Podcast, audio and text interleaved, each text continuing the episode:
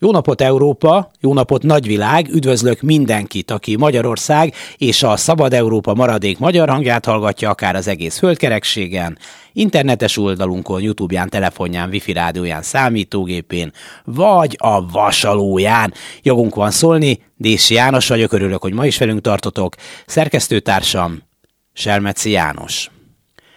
Egy újabb fontos dátumot érdemes megjegyeznünk, kétezer-huszonnégy február tizenhatodika, a Hősök terei nagy, nagyon nagy tüntetés napjáét. Ott a helye ezerkilencszáznyolcvannyolc június huszonhetedike, az első jelentős tömegeket megmozgató ellenzék szervezte megmozdulás az erdélyi falurombolás ellen, és ezerkilencszáznyolcvankilenc június tizenhatodika a rendszerváltás szimbolikus pillanata Nagy Imrék újratemetése mellett. És ha valaki nagyon akarja, akkor ezerkilencszázötvenhét május elsejét is ideveheti, amikor szintén százezres tömeg állt ki a forradalmat leverő vérbefolytó Kádár János mellett.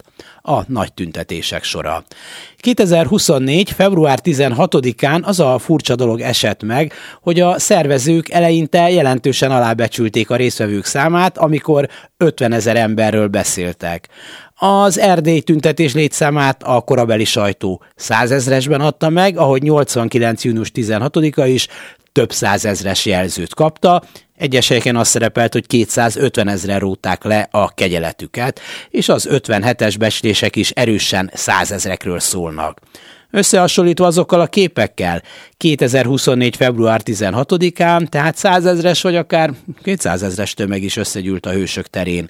Köztük rengeteg fiatal, kisgyerekes, olyan ember, akit kivontatni sem lehetett eddig a különféle pártok, szervezetek, amúgy szintén tiszteletre méltó gyűléseire.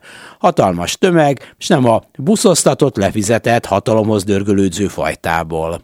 Ahogy az persze lenni szokott, rögtön előkerültek a fanyalgók.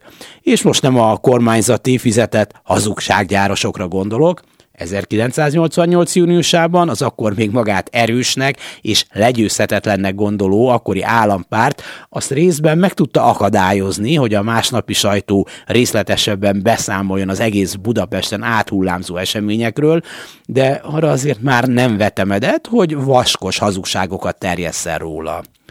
Hanem most azokra a barátainkra gondolok, akik mindig mindenen tudnak fanyalogni. Ők bizonyára építő kritikának nevezik azt, hogy bárki bármit tesz, arról azonnal el tudják mondani, mi a baj vele, és miért nem kellett volna. Hogy ezzel semmi sem változik, hogy nem lehet a gyerekvédelmet kiszakítani a rendszerből, hogy hát miért nem tüzelték a megjelent embereket, mi az, hogy csak úgy hazasétáltunk, és miért nem döntötték meg a tüntetők a Orbán rendszert fél nyolcra, és a többi.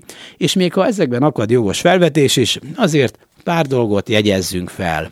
Utcai megmozdulásokkal elég nehéz megdönteni errefelé a kormányt. Lásd a kétezer-hatos események, ahol egy erős, magabiztos ellenzék támadt egy védekező, kapkodó, bajt gondra halmozó hatalom ellen. Hiába buzdítottak utcai fölkelésre, rombolásra, gyújtogatásra, ez csak annyira volt elég, hogy áldozatokat csináltak a résztvevők egy részéből, nevezhetjük őket balekoknak is, már akik nem a szándékos és tudatos bajkeverőköz tartoztak.